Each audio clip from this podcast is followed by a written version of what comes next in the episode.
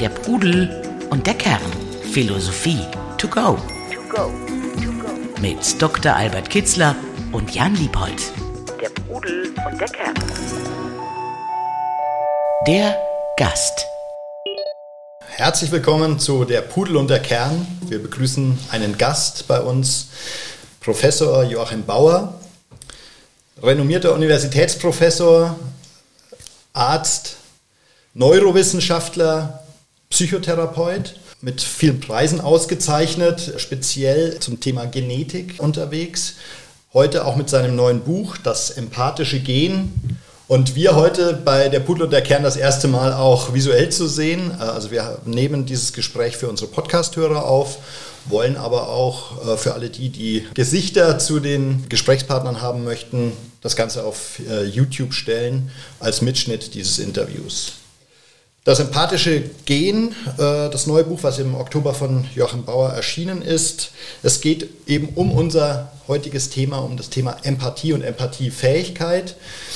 Äh, Professor Bauer, ich habe gelesen, dass Sie äh, in Ihrer Schaffensphase, als dieses Buch geschrieben wurde, bei Ihrer Tochter auf den Azoren waren und ein neues Familienmitglied begrüßen konnten, Ihre kleine Enkelin, neu geboren. Ist es Ihnen denn gelungen, in einer so tollen Umgebung tatsächlich auch schnell Resonanzbindung äh, zu Ihrer Enkelin herzustellen? Und glauben Sie, dass Sie in dieser Phase auch beitragen konnten zur Empathiefähigkeit Ihrer Enkelin? Ja, Ihre Frage knüpft an an das Faktum, dass die Empathie ähm, eigentlich mit dem ersten Tag unseres Lebens wächst, wenn wir bestimmte Voraussetzungen haben als Neugeborene nämlich ein Umgebungsfeld, Bezugspersonen, die uns liebevoll, einfühlend entgegentreten und die fühlen können, was ich als neugeborener Säugling fühle. Und äh, da geht es darum, dass wir deuten, was sind denn die Zeichen, die der Säugling mir entgegenbringt, äh, die körpersprachlichen Zeichen. Kann ich die richtig deuten? Will er oder sie bei mir war es jetzt eine Enkelin, die geboren ist. Also braucht die Kleine jetzt äh, Unterhaltung? Will sie rumgetragen werden? Oder geht es darum, dass die Windel nass geworden ist? Oder ist sie hungrig? Und das heißt, wir müssen, wir treten in einen Resonanzprozess ein. Äh, sie haben es gesagt, ähm, die äh, von, den, von dem kleinen Wesen ausgehenden körpersprachlichen Zeichen gehen zu mir, erzeugen in mir eine Resonanz und äh, die Art, wie ich dann in Resonanz gehe zu meinem Säugling, diese Art geht wiederum zum Kind zurück. Das heißt, die Art, wie ich zu meinem äh, Säugling in Resonanz gehe, gibt dem Säugling eine Botschaft, erstens, dass sie da ist, dass sie existiert und zweitens, wer sie ist. Denn wenn die Resonanz gütig ist, freundlich, willkommen heißend ist, dann ähm, äh, speichert sich im Säugling eine Information ab, aha, ich bin nicht nur da, ich existiere nicht nur, sondern ich bin hier willkommen auf dieser Welt. Wenn die Resonanz aber genervt ist, wenn jedes Mal, wenn der Säugling sich meldet, äh, so mein Tonfall dem Säugling zu verstehen gibt, das ist jetzt lästig, dass du dich meldest, kannst du nicht mal ein bisschen ruhig sein, dann ist die Botschaft, die der Säugling über sich erhält, ähm, ich bin hier auf dieser Welt äh, ein Stressfaktor und ich äh, verhalte mich besser ruhig und, und bin hier nicht willkommen. Und diese frühen Resonanzen, die wir bereits am Anfang des Lebens durch unsere Bezugspersonen erhalten, die äh, lagern sich im Säugling ab, die werden abgespeichert und führen dann zu den ersten Anfängen dessen, was ein selbst wird bei diesem Kind. Denn bei der Geburt selber ist das Selbst des Menschen noch nicht ausgebildet. Wir haben nur die Resonanz, die neuronalen Resonanzsysteme, die funktionieren schon, aber das Selbst des Kindes muss sich erst im Lauf der ersten zwei Lebensjahre äh, bilden und dieses Selbst bildet sich auf, durch die äh, zwischen Kind und Bezugspersonen hin und her äh, gehenden Resonanzen.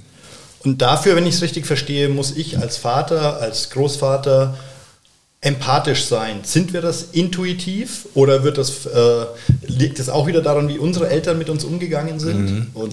ja, wir sind alle in einem großen äh, Gesamtzusammenhang in dieser Welt unterwegs. Die Eltern selber hatten ja auch eigene Kindheiten, die mehr oder weniger gut gewesen sind. Allerdings ist es so, dass uns die Natur mit einem gewissen Grundstock an Empathiefähigkeit ausgestattet hat. Das heißt, eine Mutter oder ein Vater, die oder der halbwegs ähm, gut unterwegs ist im Leben, hat eine natürliche Begabung, empathisch auf das Kind einzugehen. Wenn allerdings starke Stressfaktoren auf die Eltern einwirken, wenn die Mutter zum Beispiel keinen Partner an der Seite hat, der sie unterstützt oder vielleicht einen Partner an der Seite hat, der sie nur stresst oder der Gewalt ausübt, äh, wenn das Elternpaar äh, in Wohnungsnot lebt, wenn, wenn die Lebensgrundlagen nicht gesichert sind, nicht? wenn also existenzieller Stress in dieser kleinen Familie ist, dann ist ganz klar, dass diese Mutter, dieser Vater äh, dem Kind nicht die Wärme, nicht die Empathie, nicht die Einfühlung entgegenbringen kann, die der Säugling braucht. Und dann kommt es quasi zu einer transgenerationalen Weitergabe von Stress. Dieses Kind wird, weil es selber nicht genügend Empathie erfahren konnte, dann selber äh, mit zwei, drei, vier, fünf Jahren, wenn dann die eigene Empathiefähigkeit beginnen sollte im Kind, wird das Kind dann diese Empathiefähigkeit nicht aufbringen können, weil es selber keine Empathie erlebt mhm. hat. Und deswegen sitzen wir heute hier zusammen. Wir haben ja einen Philosophie-Podcast. Mhm. Was ist der Bezug von, ihrer, ja. von Ihren Empathiethesen zur Empathie? So wie ich es verstehe, geht es darum, dass die Empathie eine Art Schlüsselqualifikation für ein gelingendes Leben ist, mhm. für ein gelingendes Miteinander auch. Mhm. Und in Ihrer These im neuen Buch geht es ja auch darum, dass äh, eben Empathie, aber auch ein sinngeleitetes Leben, also mhm. ein philosophisches Leben ähm, sich wiederum positiv auswirkt, nicht nur auf das Miteinander, mhm. sondern auch auf die Gesundheit eines Menschen. Ja, ich freue mich, dass wir eben heute äh, miteinander sind hier mit äh, Dr. Albert Kitzler, einem Philosophen, der schon seit etlicher Zeit mein Freund ist und wir tauschen uns äh, aus. Und ich freue mich, dass wir heute einen Podcast haben, wo ein gestandener Philosoph wie Albert Kitzler und ich selbst als Mediziner und Neurowissenschaftler miteinander ins Gespräch kommen. Und ich denke, die Empathie ist ein ein Topic nicht nur in der Neurowissenschaft, sondern auch in der Philosophie. Oder wie siehst du das, Albert? Ja, unbedingt. Ich glaube, alles äh, philosophische Streben, ich beschäftige mich ja hauptsächlich mit der antiken Philosophie, alles philosophische Bestreben seiner Zeit ging dahin, eigentlich wieder gelingende Gemeinschaften herzustellen. Sie entstanden alle in Zeiten, wo das nicht mehr so funktionierte. Staaten, Städte entstanden, Egoismus entstanden, das damals schon. Und das Bemühen aller Philosophen war, wieder zu den Wurzeln zurückzukehren, die sie verstanden haben als eine Gemeinschaft Verbundenheit. Mhm. Ganz deutlich bei den alten Indern in den Upanishaden, das bist du, Tatvam Asi, das war einer der wichtigsten Sprüche. Also sieh dich in dem anderen und sieh den anderen in dir, erkenne ihn und sei wohlwollend. Das ist die beste Basis. Erstens, dass du dich gut fühlst, dich selbst gut fühlst, dich selbst mhm. verwirklichst, gleichzeitig aber zu einer gelingenden Gemeinschaft beiträgst. Mhm. Das finden wir nicht nur in Indien, in China, in, in äh, Griechenland. Die ganze Philosophie Platons zielt darauf ab, in sich und gleichzeitig dadurch auch in der Gemeinschaft Frieden, Ruhe, Mitmenschlichkeit herzustellen. Die Humanität hat da seinen Ursprung. Mhm. Nichts finden wir so häufig bei Seneca als der Gedanke, wir sind alle gleich, wir mhm. sind Brüder, wir sind dem anderen mhm. zu Wohlwollen verpflichtet, mhm. zum Verzeihen verpflichtet das, mhm. was er tut. Also ein durchgängiger Gedanke, der sich mhm. überall dort findet. Der allerdings immer auch einen Gegenpol hatte, nicht? Also ähm, äh, wir werden ja im Lauf des Gesprächs äh, sicher noch, ich werde einige Argumente aus der modernen Neurowissenschaft bringen, die genau das, was äh, du, Albert Kitzler, hier gerade gesagt hast, aus der philosophischen Warte, die das bestätigt. Die Neurowissenschaft kann das, die moderne Neurowissenschaft kann bestätigen, dass wir auf gutes soziales Einvernehmen hin ausgerichtete Wesen sind. Und das ist ja auch der Grund, warum ich meine Bücher schreibe. Allerdings, und das wollte ich jetzt doch nochmal markieren, ist eben, gibt es dazu eben eine Gegenposition, sowohl bei euch Philosophen, da wirst du vielleicht noch mal ein bisschen was dazu sagen, aber ich rede jetzt mal von uns Medizinern und Biologen. Also wir haben ja durch den Darwinismus natürlich eine Gegenposition, die sagt, äh, in der Natur des Menschen liegt der Kampf, der Kampf ums Überleben, den anderen zu verdrängen, sei das eigentliche äh, Movens, sei der, sei der Kern, wofür wir gemacht sind. Ja. Äh, Charles Darwin war ein fantastischer, großartiger Biologe. Wir verdanken ja ihm die Erkenntnis, dass alles Leben auf der Erde nicht durch einen einmaligen Schöpfungsakt entstanden ist, wie es in der Bibel bildlich dargestellt ist, sondern sondern durch eine langjährige Entwicklung, durch drei äh, Milliarden, drei, vier Milliarden Jahre hat sich das Leben auf der Erde entwickelt und der Mensch ist sozusagen ein, aus dieser Entwicklung heraus äh, hervorgegangen. Also das ist unbestritten. Die Evolution ist eine Tatsache, über die wir hier nicht streiten mhm. müssen.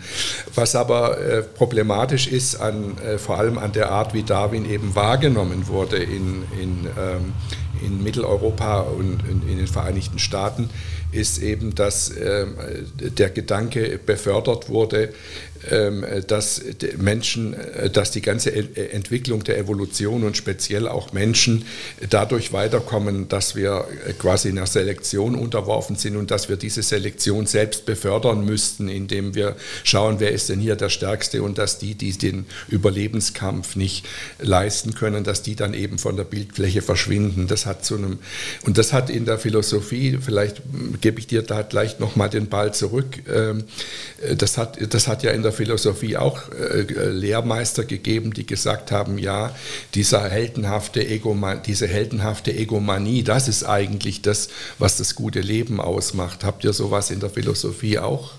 Natürlich äh, schon von Anfang an, jede These ruft die Gegenthese hervor. Äh, manchmal brauchen das die Menschen, um ihr Ich äh, zu etablieren. Das ist in der Philosophie immer wieder feststellbar. Da gab es natürlich die Sophisten, Protagoras, Gorgias zur Zeit Platons und Sokrates, die das Recht des Stärkeren proklamiert mhm, haben. Mhm, äh, aber man muss doch sagen, wenn man jetzt so aus der geschichtlichen Perspektive zurückblickt, waren das immer Mindermeinungen. Die haben sich auch nicht durchgesetzt. Also sie sind dann immer so ein Rinnsal geblieben. Hobbes mhm. hat daran anknüpfen können und dann. Mhm. Der britische Philosoph Hobbes. Richtig, ja. ja. Mhm. der Mensch ist dem Menschen ein Wolf äh, ja. Äh, und Krieg aller gegen aller. Äh, aber ähm, aber die, der große Strom, äh, mhm. der ist ganz anders. Das mhm. ist eine Mindermeinung. Der große Strom basiert mhm. darauf, nein, wir sehnen uns alle nach Verbundenheit, nach Gemeinsamkeit, mhm. nach Liebe geben, Liebe sehen. Das ist mhm. das höchste, eigentlich höchste Gut mhm. aller Weisheitslehren in China, Indien, äh, Griechenland oder Ägypten, wo wir sie auch finden. Und das ist eigentlich herrschend geblieben und äh, als gedanklich hat sich dann ja auch die, die Idee des Humanismus durchgesetzt, bis, ja. bis in unsere Schulen hinein. Mhm. Ja. Könnte man damit sagen, dass die Philosophen das beobachtet haben, also dass sozusagen diese Erkenntnis, die es in der Antike schon gab, dass die äh, von den Philosophen weniger auf Empirie, sondern eher auf Beobachtung und äh, Trial and Error äh, dazu kamen und jetzt heute dann von der Wissenschaft empirisch bestätigt werden? Ja, so sehe ich das. Äh, deshalb lese ich das immer, äh, vor allen Dingen seine Bücher, äh, immer mit größter Aufmerksamkeit, weil er fasst die wissenschaftlichen Erkenntnisse äh, immer sehr gut zusammen und bringt sie gut rüber, auch für einen, der nicht vom Fach ist. Und es ist erstaunlich, äh, was ich da immer wie alles wiederfinde. Zu, fast zu jeder Erkenntnis fällt mir dann irgendein ja. antikes Zitat ein. Ja, in der Tat, man äh, wenn wir verstehen, in uns gehen, äh, aufmerksam beobachten, achtsam für uns selbst und für die anderen Menschen, dann können wir, haben wir schon vieles, vieles äh, erkennen können, ohne äh, dass wir dafür einen naturwissenschaftlichen Nachweis hätten. Mhm. Und so ist das entstanden und so kommt die, die Übereinstimmung zustande. Und ich denke, das ist auch für jeden Menschen, man muss, nicht, man muss sich nicht in Wissenschaft vertiefen. Wenn man achtsam mit sich selbst umgeht, auf sich selbst hört, sich selbst hinterfragt, erkenne dich selbst, dann wird man sich und die anderen Menschen gut verstehen. Man wird auch entdecken, dass Empathie oder das Gemeinsame, das, das Harmonie, das Wärme, Mitmenschlichkeit, Wohlwollen viel Glück, glücksfördernder ist, viel befriedigender ist als etwa Egoismus. Mhm. Das ist ja auch Ihre These, ne, wenn, ich, wenn ich Ihr Buch richtig verstanden habe. Ähm, gleichzeitig sind all das, was Aristoteles äh, da eben gesagt hat, was die, die, anderen Philosophen erkannt haben, ist ja zweieinhalbtausend Jahre, zum Teil älter und zum Teil ein bisschen weniger her. Ist diese, hat sich die menschliche Natur in dieser äh, Zeit nicht grundlegend verändert? Ist nicht unsere moderne ähm, mit damals überhaupt zu vergleichen? Die Lebensweise, ähm, die Herausforderungen, die, die Notwendigkeiten, denen wir uns gerade stellen müssen? Ich weiß nicht, ob das so ist. Also man kann sicher sagen, dass die biologische Ausstattung des Menschen sich in den letzten äh, 100, 200.000 Jahren nicht mehr groß geändert hat. Äh, so wie wir heute auftreten als Menschen, so existieren wir seit rund 200.000 Jahren mit der Sprache, mit den kognitiven und emotionalen Fähigkeiten, die uns gegeben sind.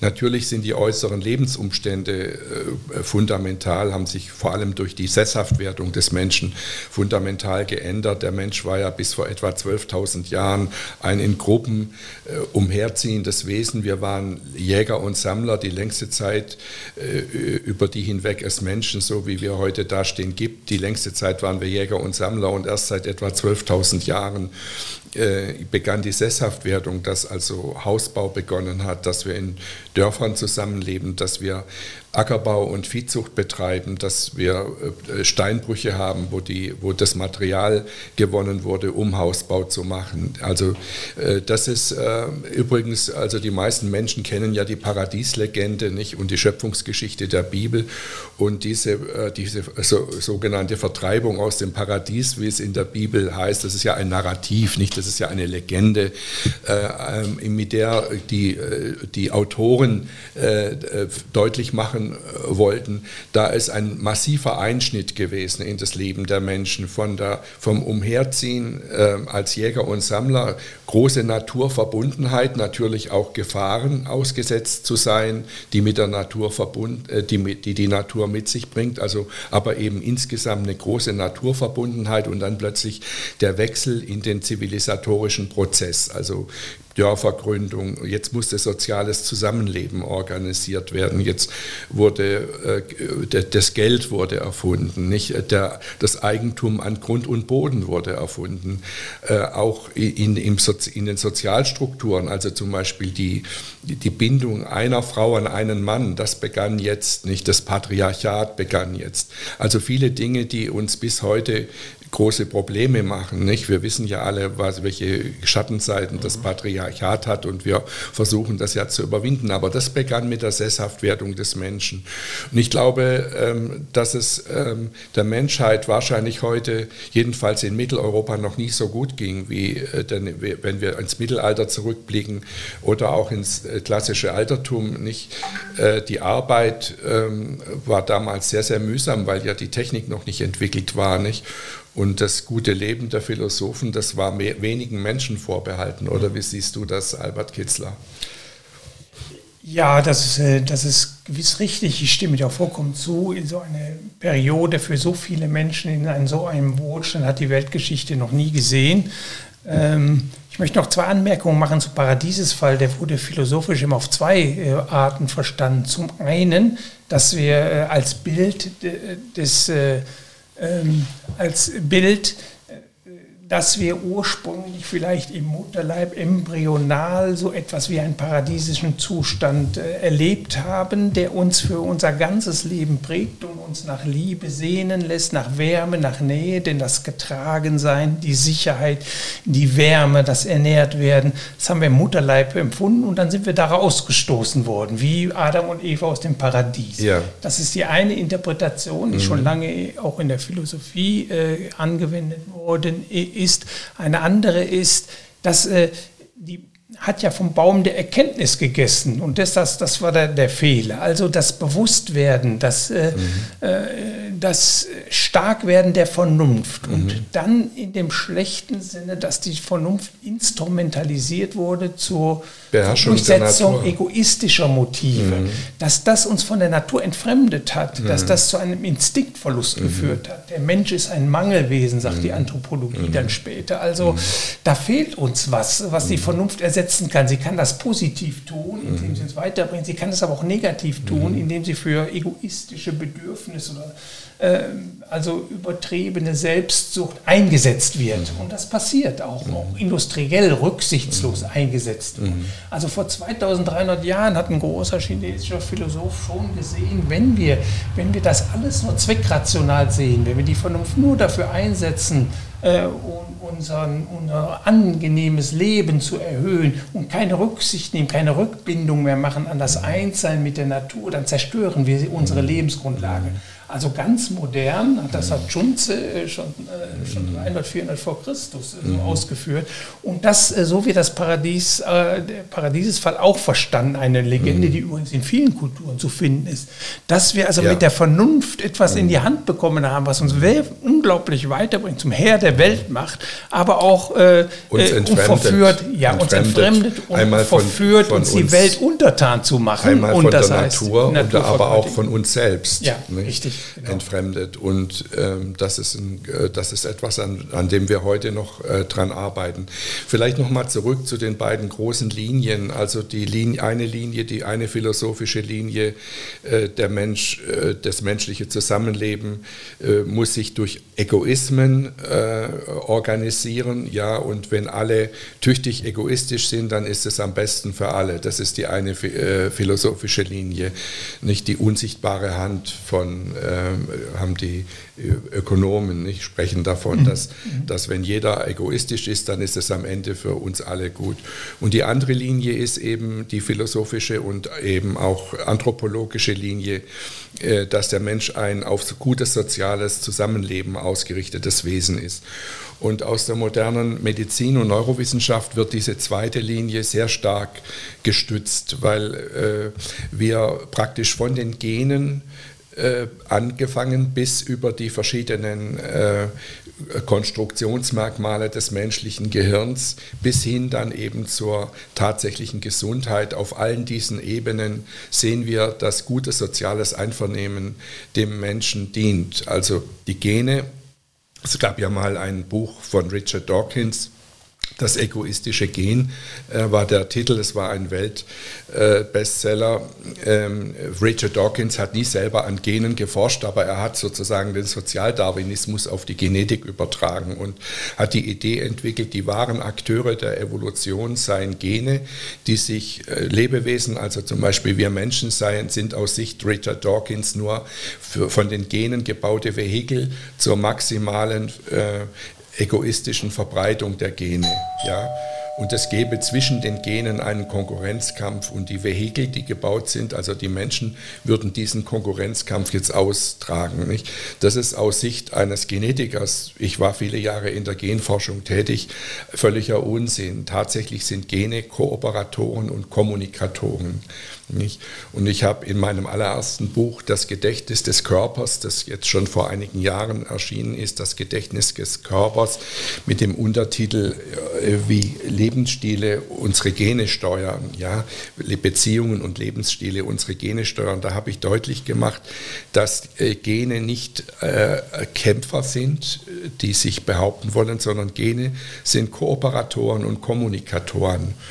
Und ähm, Kooperatoren sind Gene, weil ein einzelnes Gen kann überhaupt nichts. Gene können nur aktiviert mhm. werden, wenn viele Moleküle zusammenwirken. Im Deswegen, Kollektiv. Im mhm. Kollektiv. Deswegen mhm. sind sie Kooperatoren. Und noch wichtiger ist, Gene sind Kommunikatoren. Das heißt, Gene empfangen Signale aus der Sicht des Gens, die von außen kommen, ja, ähm, Signale, die auf das Erbgut einwirken und die wiederum diese Signale bestimmen, ob das Gen äh, stärker oder weniger stark abgelesen wird, also aktiviert oder inaktiviert wird. Und jetzt ist die Frage, wer aktiviert denn Gene? Wer, wer spielt denn auf dieser mhm. Klaviatur? Und kann ich überhaupt sozusagen ja, einwirken darauf? Genau, kann ich überhaupt einwirken? Und die Antwort ist ja, wir können einwirken durch die Art, wie wir leben. Mhm. Und zwar nicht nur durch so physische Faktoren, äh, materielle Faktoren wie zum Beispiel gute Ernährung, mhm. saubere Umwelt. Die auch wichtig sind. Die ne? auch wichtig sind, Bewegung, ganz zentral wichtig. Wenn ich mich bewege, wenn ich jogge oder wenn ich mit dem Fahrrad eine halbe Stunde fahre, aktiviere ich viele gesundheitsdienliche Gene.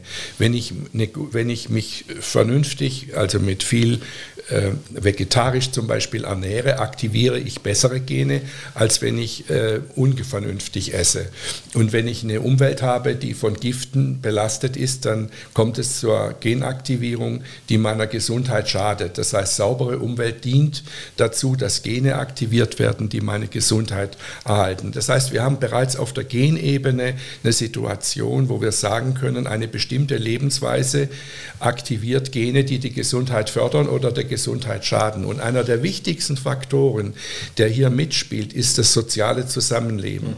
Das heißt, wenn ich ähm, mit meinen Mitmenschen in einem guten äh, Einvernehmen äh, unterwegs bin, also nicht ständig im Krieg lebe, sondern in einem halbwegs, äh, Konflikte müssen sein, aber mhm. wenn ich die Konflikte immer wieder neu löse und immer wieder auf ein gutes soziales Einvernehmen also hin. Empathisch mein, umgehe mit, genau, meiner, mit meiner Umwelt. Empathisch äh, versuche, äh, Konflikte beizulegen und ein gutes soziales Einvernehmen herzustellen mit, mit den empathischen Möglichkeiten, die ich habe, also den anderen zu verstehen, die Sichtweise des anderen zu verstehen, wenn ich das tue, dann aktiviere ich in meinem Körper Gene, die der Gesundheit dienen. Mhm. Und mein neuestes Buch, das empathische Gen, die eine zentrale Botschaft ist die, man hat in äh, äh, äh Forschungs-, äh, in Experimenten der letzten Jahre festgestellt, erst der allerletzten Jahre festgestellt, dass ähm, Gene, die im Körper einen Krankheitsprozess in Gang setzen, eine schleichende Entzündung in Gang setzen, die dann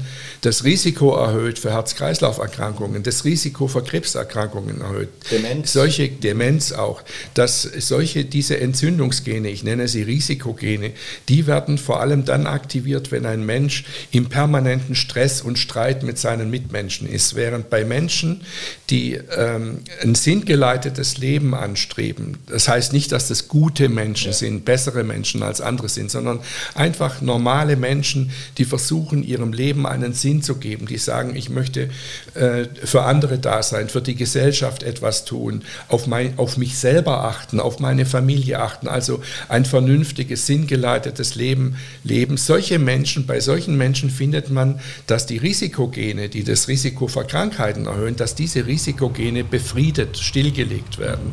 Das ist die zentrale Botschaft meines letzten Buches. Und ja, eben auch Menschen, die bewusst äh, sich der Philosoph für Philosophie interessieren, Philosophie im Sinn von genau. einem, was ist ein gelingendes Leben, was genau. ja Aristoteles, und da sind wir wieder bei ja. dir, Albert, ja auch schon intuitiv entdeckt hat. Ne? Ja, das leitet gut über zu dem, was ich sagen wollte, was mir auf, den, äh, auf der Zunge brannte bei deinen Ausführungen.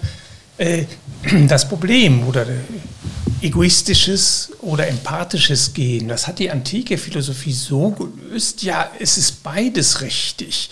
Also äh, Epikur sagte, also die Nächstenliebe entspringt der Selbstliebe. Oder Aristoteles sagte es, es gibt einen guten und einen schlechten Egoismus.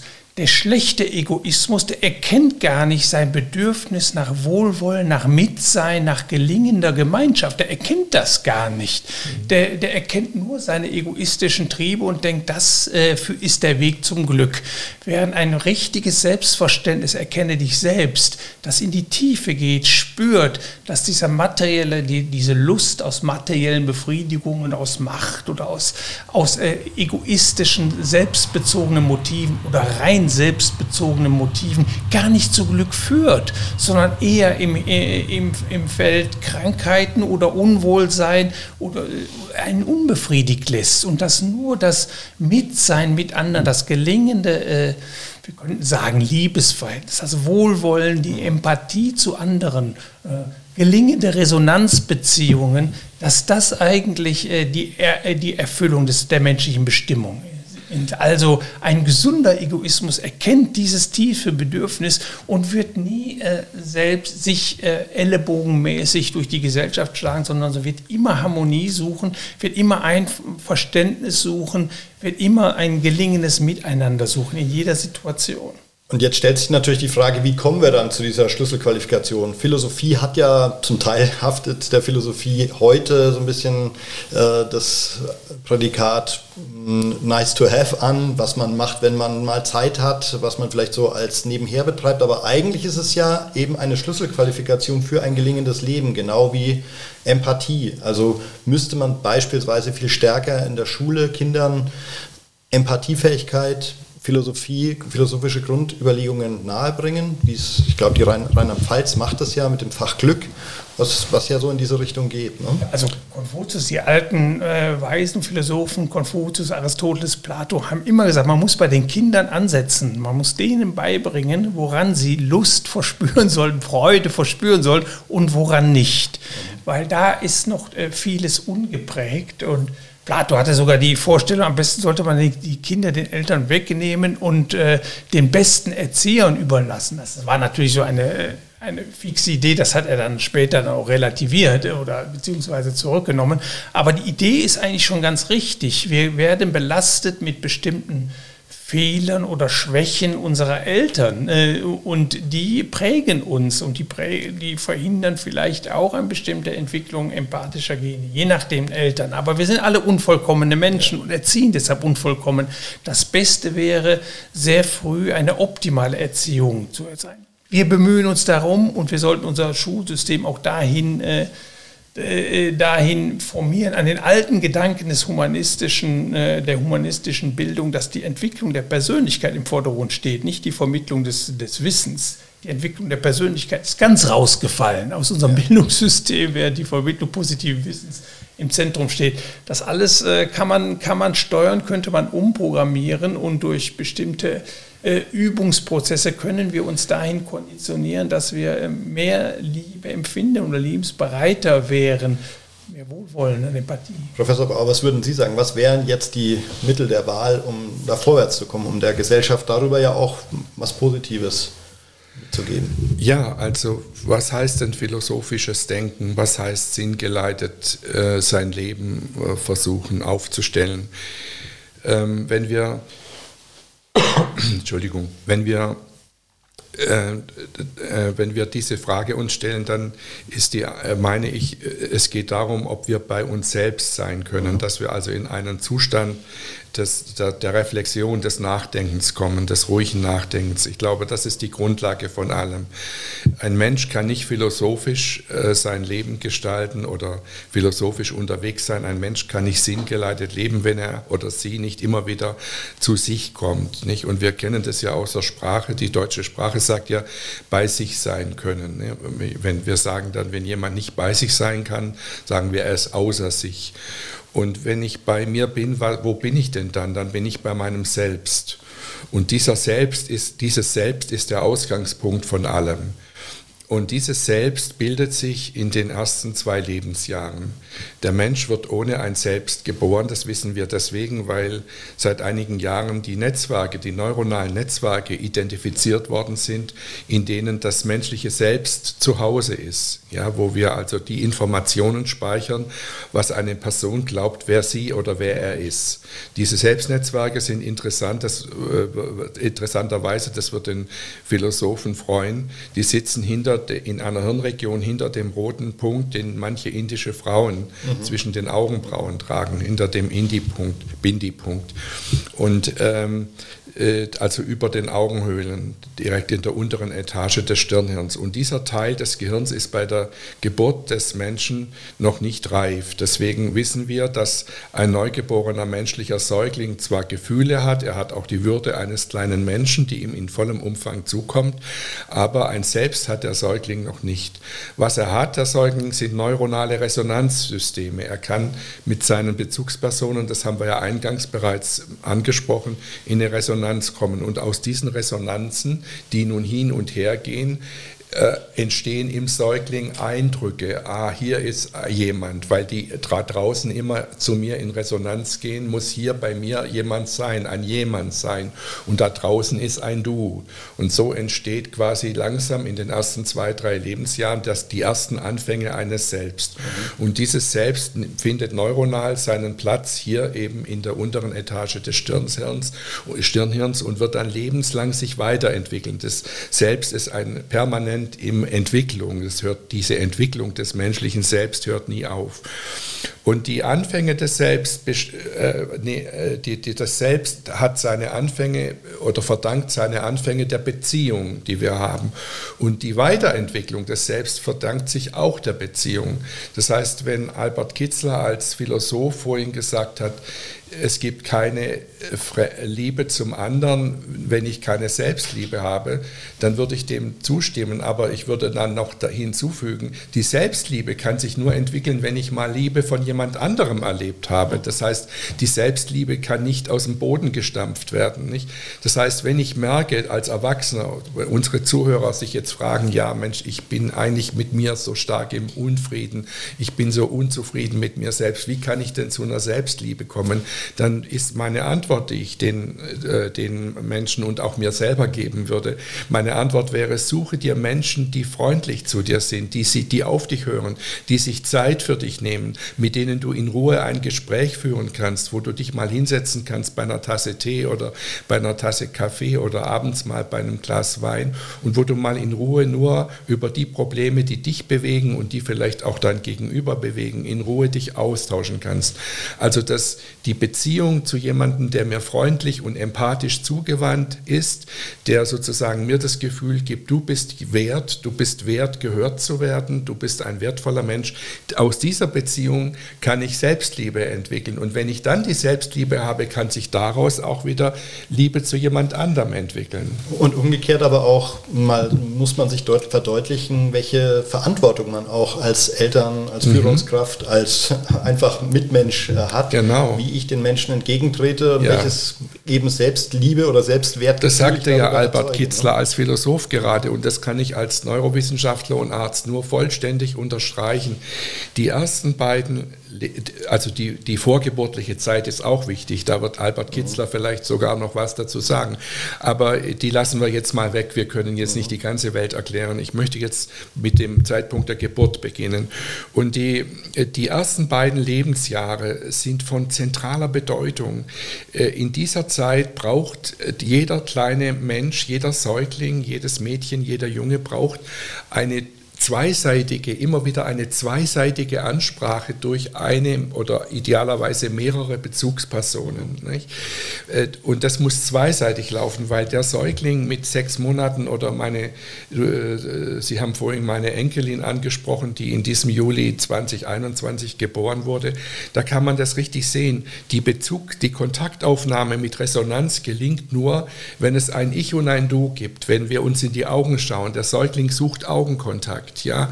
Und er, und dieses, dass ich dich meine, du kleiner Säugling, dass du jetzt gemeint bist, dass dieses Gefühl kann der Säugling nur entwickeln, wenn ich, wenn ich, wenn eine Person sich auf ihn konzentriert, ja. Das kann ich nicht in der Gruppe machen. Ich und da wir nicht mit dem Smartphone in der Hand machen. Vor allem auch nicht mit dem Smartphone in der Hand.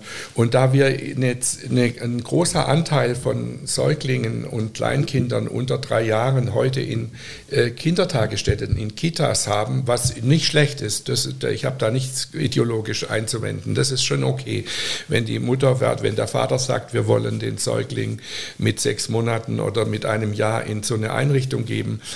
Äh, was nur, was nur problematisch ist, wo ich dann größte Sorgen habe, ist, wenn in diesen Einrichtungen der Personalschlüssel nicht da ist, so dass dieser Säugling dann praktisch permanent nur notfallversorgt wird, trockengelegt wird, gefüttert wird, aber niemand da ist, der zweiseitig, dyadisch nennt man das, dyadisch, du, ich und du, dass hinreichend oft am Tag eine zweiseitige Interaktion stattfindet, dass jemand, ein Mensch diesem Säugling in die Augen blickt und mit ihm ein kleines Hin und Her anfängt. Ja, wir sprechen den Säugling an, er versteht natürlich noch die Sprache nicht, aber er merkt, er ist gemeint, ja, du bist da, ja, was ist denn, du bewegst dich, was möchtest du? Nicht? Also auch die, dieser Sing-Sang der Babysprache, daran die Art, wie wir den Säugling hin und her tragen, wie wir ihm die Umgebung zeigen, das alles sind Signale, die nur zweiseitig äh, gelingen können. Und deswegen brauchen wir, weil wir jetzt ja gerade gesagt haben, für die Entwicklung der Empathie sind die ersten zwei Lebensjahre so zentral wichtig,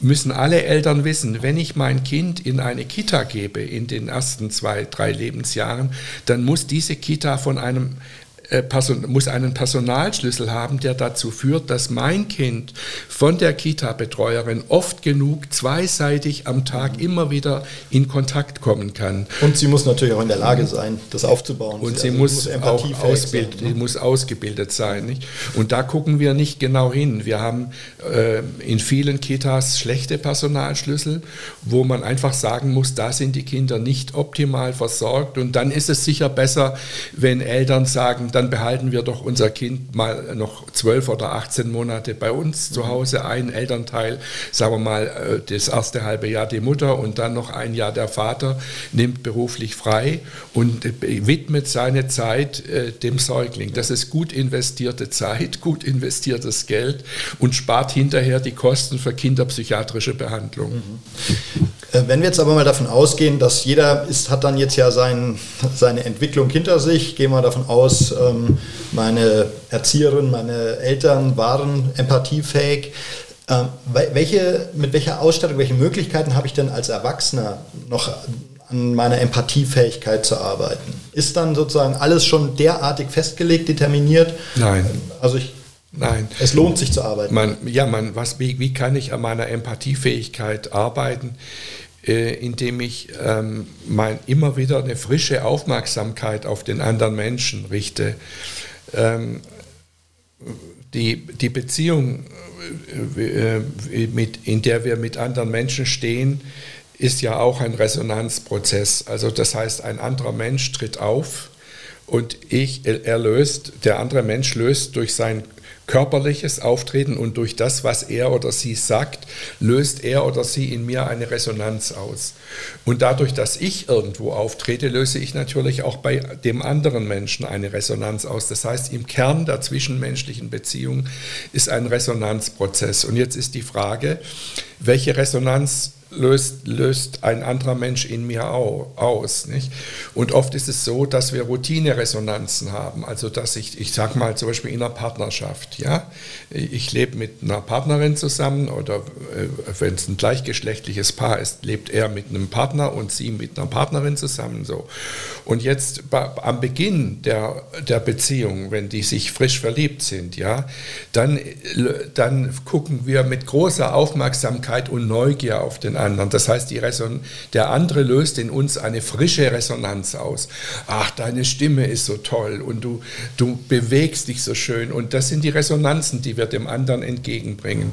Und dann leben wir eine Zeit lang zusammen und dann tritt das auf, was ich Routineresonanz nenne. Also dann kommt der oder die Partnerin abends nach Hause, ach, ich weiß, dann stehe ich gar nicht mehr vom Sofa auf. Ne? Am, mhm. In den ersten paar Monaten bin ich aufgestanden und habe sie begrüßt. Ne? Und schön, dass du da bist, wie ging es dir heute? Ne? Und nach ein, zwei Jahren ist die Gefahr, dass das einschläft, dass man sich denkt, ach, ich weiß ja, wie die ist, brauche ich jetzt gar nicht zu fragen, wahrscheinlich ist sie wieder schlechter Laune oder so. Ne? Und das nenne ich eine Routineresonanz. Und jetzt kenne ich, kenn ich jetzt so nicht, aber ich habe davon gelesen. Ja. Nein, ich sage nicht, dass sie es so machen, sondern wir, kennen, wir kennen das doch alle, dass die Gefahr besteht. Ich sagte ja auch, ja. die Gefahr besteht, ja. Und jetzt ist so, ähm, Ihre Frage war ja, was kann ich machen, um Empathie zu trainieren? Das, mhm. ich, darauf wollte ich jetzt nämlich ja, ja. raus, Ihnen darauf eine präzise Antwort zu geben.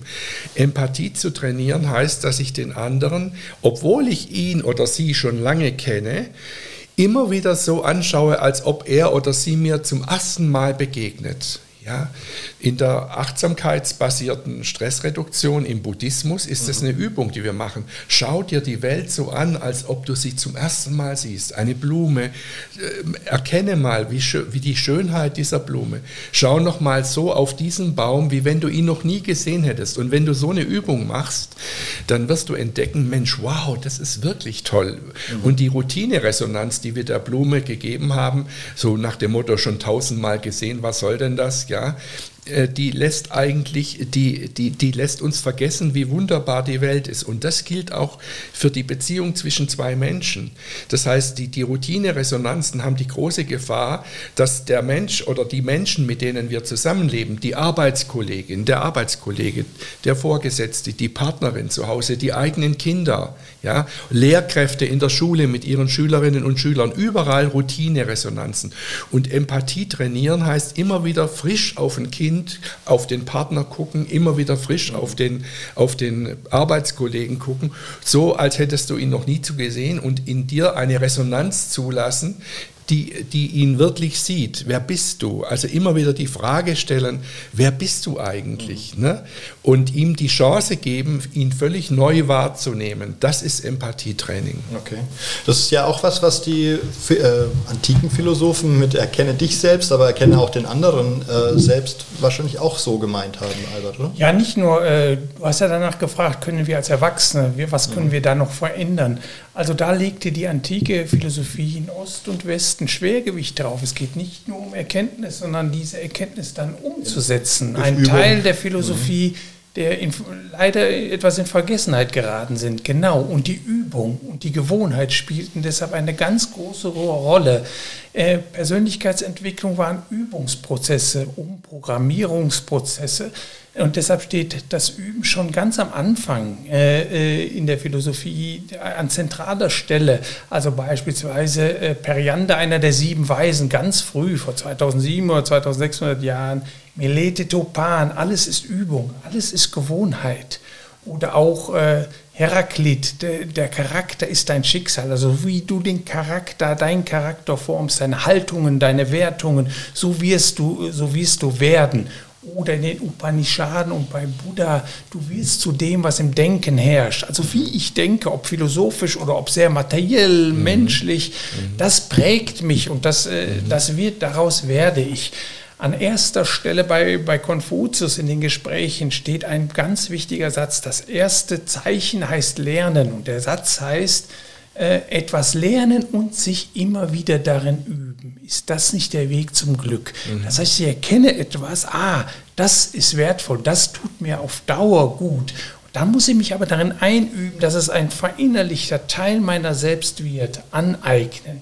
Äh, äh, Transfigurari nannte das Seneca später. Die letzten Sätze Buddhas als 80er, kurz bevor er stirbt, äh, unermüdlich sollt ihr euch bemühen.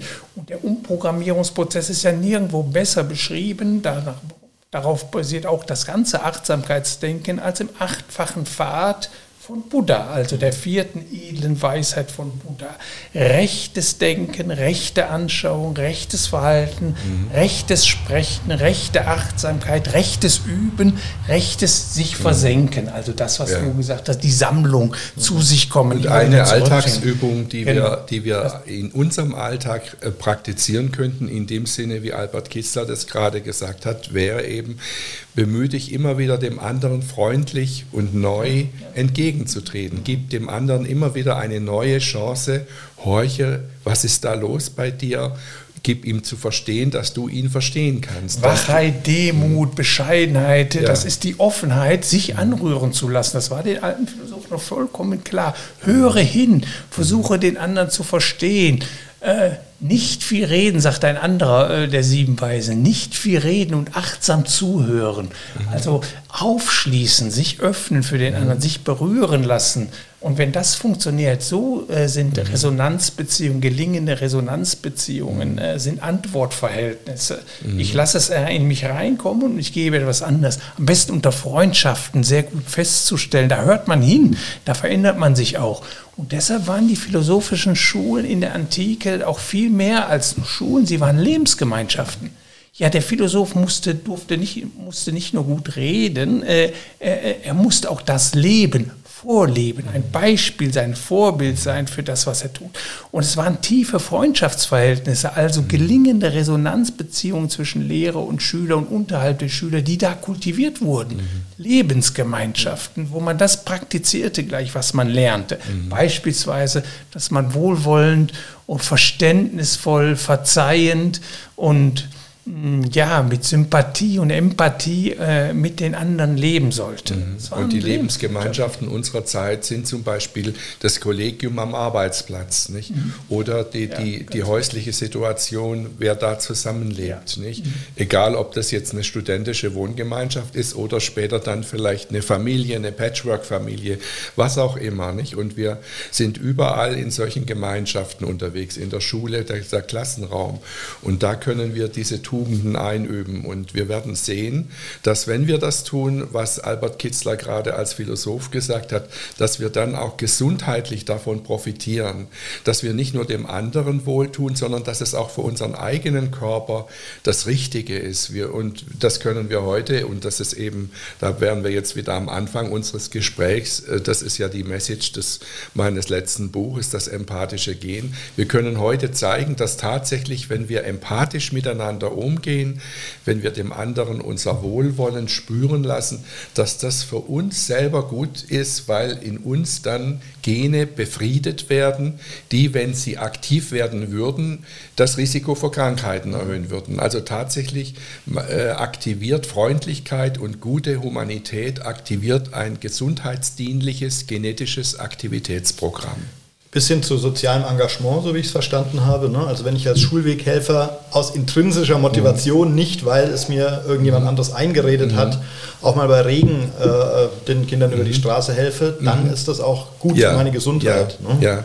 ja, man hat Experimente gemacht, wo man, äh, wo man also eine große Zahl von Testpersonen in äh, in unterschiedliche Gruppen eingeteilt hat und man hat einer Gruppe gesagt, tun Sie doch bitte jeden Tag einem bestimmten Menschen einen Gefallen, äh, etwas Gutes. Und dann hat man festgestellt, dass diejenigen, die in dieser Gruppe waren, bei denen haben sich die Risikogene beruhigt. Mhm.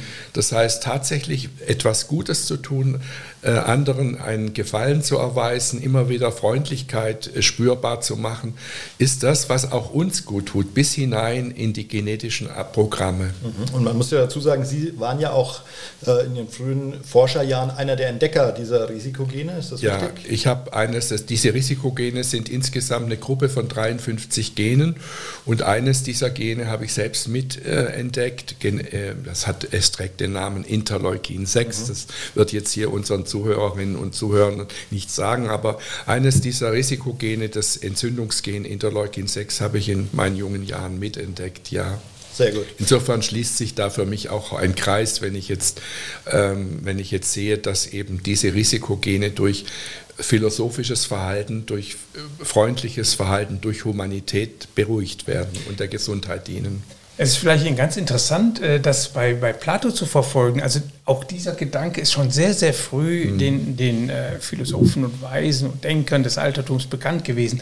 Also bei Plato war es so, dass er gesagt hat, wie baue ich einen friedlichen Staat, ein gelingendes Gemeinwesen auf? Mhm. Da hat er äh, eine Erkenntnis aus der äh, Medizin äh, übertragen auf, wie wir uns verhalten sollen zu uns selbst und zu unserem anderen. Nämlich der Hippokrates hatte die Vorstellung, es gibt so drei, vier Säfte äh, im Körper. genau. genau. Ja. Mhm. Und wenn die im Verhältnis stehen, also schwarze Galle nicht überhand mhm. nimmt und mhm. was es da so gibt, wenn mhm. die in einem guten Verhältnis steht und der Fluss, die mhm. Chinesen würden sagen, das Qi fließt ungebremst, dann ist Harmonie im Körper und Gesundheit.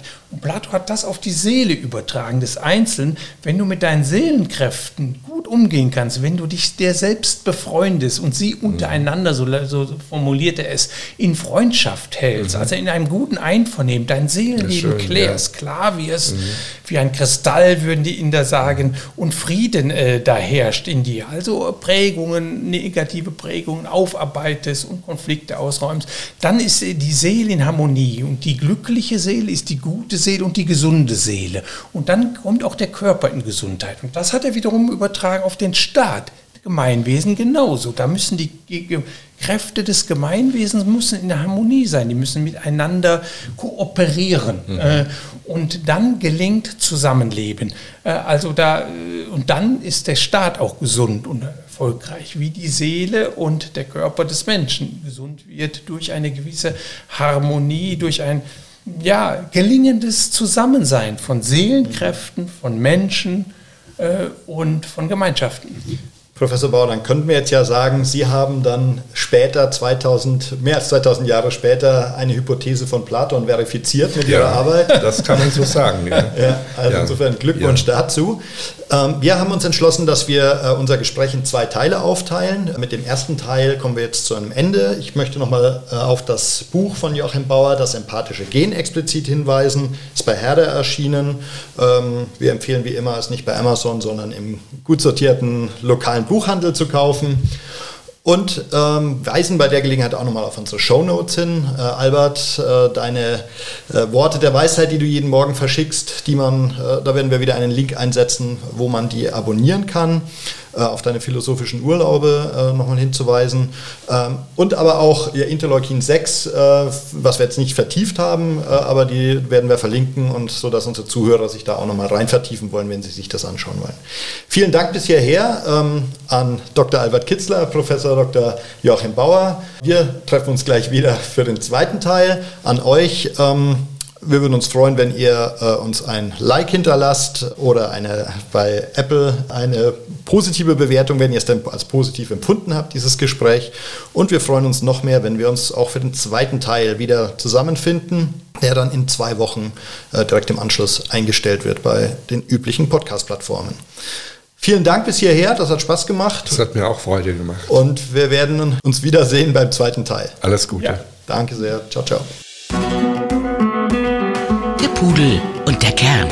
Der Philosophie-Podcast zu den Fragen des Lebens. Mit Dr. Albert Kitzler und Jan Liebold. www.pudel-kern.com